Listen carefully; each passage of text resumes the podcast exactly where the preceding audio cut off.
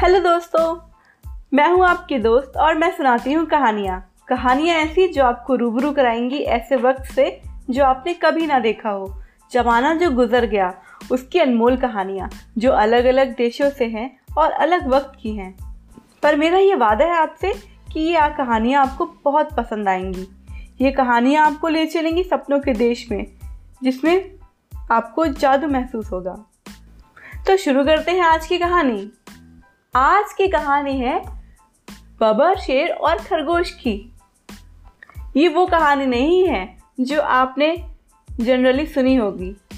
खरगोश और बबर शेर की कहानी पंचतंत्र में आप पहले ही पढ़ चुके हैं। मगर ये है एक जॉर्जियाई लोक कथा ये पंचतंत्र की कहानी से काफ़ी डिफरेंट है और बहुत ही मज़ेदार। तो इसको ध्यान से सुनिएगा। तो शुरू करते हैं आज की कहानी। किसी जंगल में अक्सर जानवर इकट्ठा होते थे। हर बार वहाँ एक बबर शेर आता। किसी एक जानवर को दबोच लेता और वहीं उसको चीर फाड़ डालता। बदकिस्मत जानवर हमेशा डरे समय रहते थे। एक दिन वे इकट्ठा होकर सोच विचार करने लगे कि हर दिन और हर घड़ी के डर से कैसे पिंड छुड़ाएँ। बहुत देर तक उन्होंने सोच विचार किया। हर पहलू पर गौर किया और इस नतीजे पर पहुँचे कि खुद ही बबर शेर को हर दिन एक बलि दे दिया जाए और उससे यह अनुरोध करेंगे कि वह हमें हर दिन के डर से निजात दे दे। वे बबर शेर के पास गए और उसे अपना निर्णय बताया। बबर शेर इस शर्त पर राज़ी हो गया।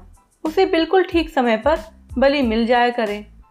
वरना मैं तुम सभी को मार डालूँगा, उसने धमकी दी। इस तरह उसी दिन से वे किसी न किसी जानवर को बबर शेर के पास पहुँचा आते। होते होते एक खरगोश की बारी भी आ गई।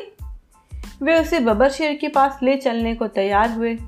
खरगोश बोला, जब मेरी बारी आ ही गई है तो जाना तो होगा ही, पर मुझे अकेले ही जाने दो। मैं खुद वहाँ जाऊँगा और बबर शेर से पिन छुड़ाने की कोशिश करूँगा।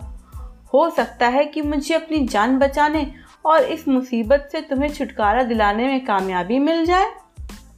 जानवर हंसती छोटा मुँह बड़ी बात?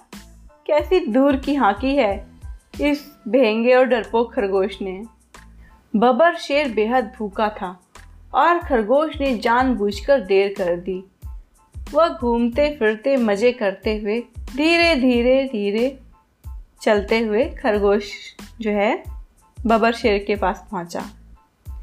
गुस्से से बबर शेर की आँखों से चिंगारियाँ निकल रही थी और वह दांत पीस रहा था। वह बेसब्री से बलि का इंतज़ार करता हुआ अब खुद जाकर सभी जानवरों को ठिकाने लगाने की सोच रहा था। ठीक इसी समय खरगोश नज़र आया। बबर ने भयानक दृष्टि से उसे देखते हुए पूछा, तुम्हें इतनी देर से आने की ज़रूरत कैसे हुई? जंगली जानवरों के महाराजा खरगोश ने नम्रता से उत्तर दिया, मुझे आपके पास एक खरगोश को पहुँचाने का काम सौंपा गया था। मैं उसे लेकर आ रहा था कि रास्ते में एक और बबर शेर हम पर झपटा और वह खरगोश को एक गहरे गड्ढे में घसीट ले गया। कहाँ है वह? दिखाओ तो उसे मुझे। बबर शेर ने गरज कर कहा। खरगोश ने चालाकी से उसे अपने साथ अपने पीछे आने को कहा। खरगोश उसे एक कुएँ के पास ले गया और बोला, महाराज, वो यहाँ है। मगर इसमें अकेले झांकते हुए मुझे डर लगता है। आप मुझे अपने पंजों में उठा लें और तब मैं आपको उसे दिखा दूँगा। खरगोश ने भोला बनते हुए नाटक किया। बबर शेर ने उसे पंजों में उठा लिया और उसे लेकर कुएँ में झांका। पानी में उनकी परछाई प्रकट हुई पंजों में खरगोश को उठाए हुए बबर शेर को, जो नीचे से ऊपर को देख रहा था, ऐसा प्रतीत हुआ। बबर शेर आग बबूला हो उठा। उसने खरगोश को एक और फेंका और अपने प्रतिद्वंदी को उसके किए की सजा देने के लिए, उससे अपनी बलि छीन लेने के लिए खुद कुएँ में कूद पड़ा। मगर कुआँ बहुत गहरा था, वो उसमें डूब गया और इस तरह खरगोश की जान बच गई। खरगोश खुशी खुशी दौड़ता हुआ जानवरों के पास गया और उनको पूरी कहानी बताई। ये समाचार सुनकर जानवरों की खुशी का कोई ठिकाना ना रहा। उन्हें ऐसे जालिम दुश्मन से निजात जो मिल गई थी। उन्होंने खरगोश को हार्दिक धन्यवाद दिया और इस खुशी में बहुत बढ़िया दावत की। तो आपने सुनी ना ये खरगोश की मज़ेदार कहानी? खरगोश ने कितनी चतुराई से बबर शेर से पूरे जंगल को निजात दिलवा दी। तो ये है एक नई कहानी खरगोश और बबर शेर की। तो मैं उम्मीद करती हूँ कि आपको ये कहानी ज़रूर पसंद आई होगी।